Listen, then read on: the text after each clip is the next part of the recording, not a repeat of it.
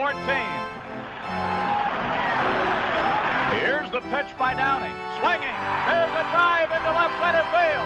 That ball is going to be out of here. It's gone. It's 7-15. There's a new home run champion of all time. And it's Henry. From the Tanglewood Studios on the Baseball 101 Network, this is the Baseball 101 Go Six podcast. So happy Friday to everybody out there. This is the Go Six podcast. I'm your host, Scott Wasslinger, and this is what we call a quick hitter. We try to do these every Friday in between our regular podcasts. And what our intent is, is to get just a little quick message out there about what might be on my mind this week and also give people an opportunity to listen to the Go Six podcast in a much smaller format without sacrificing that much time.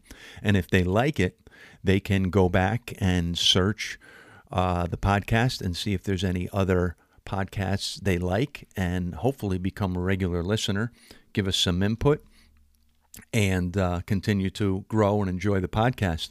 But one of the things I wanted to talk about this week, and I heard, I heard this um, in a workout group uh, I'm in, is how you do anything is how you do everything. And I think what my perception of that is is something that we talk about a lot in our baseball program, and that's little things are little things until they become the big things. With relation to attention to detail. So if I'm a ball player, and let's say I've had a good high school career and I'm going to go on and play in college, and I understand or think I understand what that commitment is, which is work out, eat right, train in the fall, play baseball in the fall, train strength condition, agility in the off season in the winter months, work at it in the spring, regular spring season, in the summer play summer ball, still continue to strength train.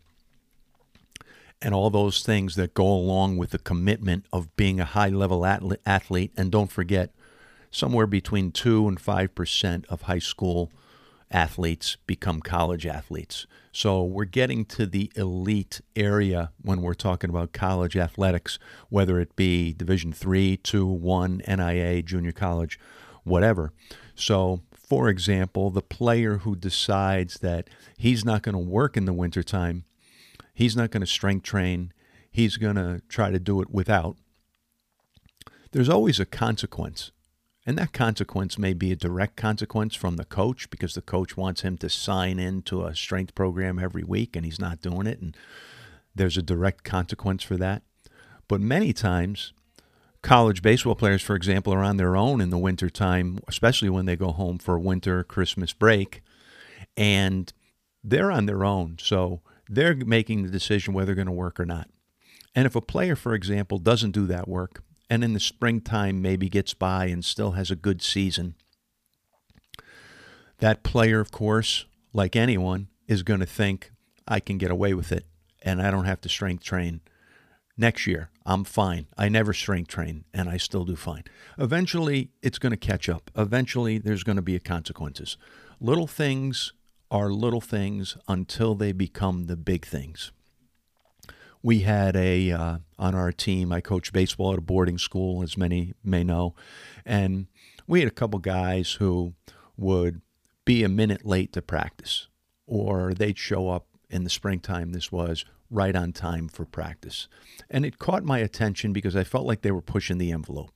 And we had a couple of their older peers who were leaders on the team talk to them, and it it got a little bit better, but there was still occasions where that person would show up a minute late, and this went on.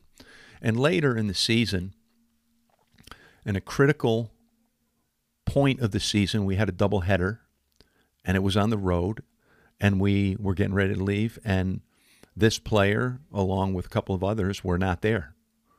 And we ended up having to penalize them. They did make the bus, but pretty late and we had end up having to penalize them, and it affected our day.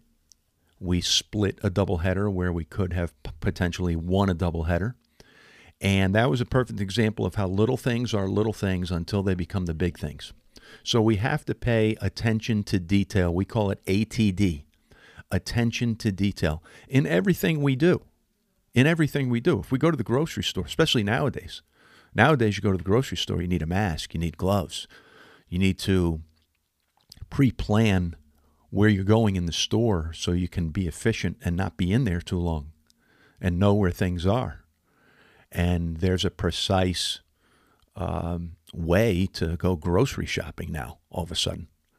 And there's a precise way to turn in an assignment. And with distance learning, virtual learning, and virtual meetings now, there's there's details that we need to have we need to implement in order to do those things right, in order to do those things thoroughly.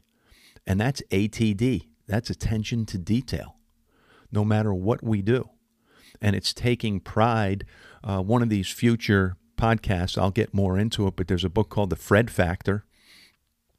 And it's basically about a postman in the Denver, Colorado area who took his job very seriously and wanted to be the best postman in the history of mail delivery and he paid attention to every detail. He was thorough in, and intentional in his actions. He took care of all the little things. Because again, little things are only little things until they become big things. Like the example I shared about missing the bus or being late for the bus. So, how we do anything is how we do everything. And when we're trying to get somewhere, when we're trying to make progress, we're trying to complete a task. It's not the mountain that will stop us that we're trying to get up, but it's the pebble in the shoe that will ultimately be our demise. It's the pebble in the shoe that will ultimately wear us down, probably injure our foot, cut our foot, and we'll never make it up the mountain. That's a little thing that is only a little thing until it becomes a big thing. So we need to pay attention to those little things. We need to be intentional. We need to pay attention to detail and know that if we take care of all the little things, the big things will take care of themselves. How we do anything is how we do everything. So glad to be with you this week for this quick hitter. We will join you Wednesday for our normal Wednesday podcast and can't wait to be with you then. Have a great weekend.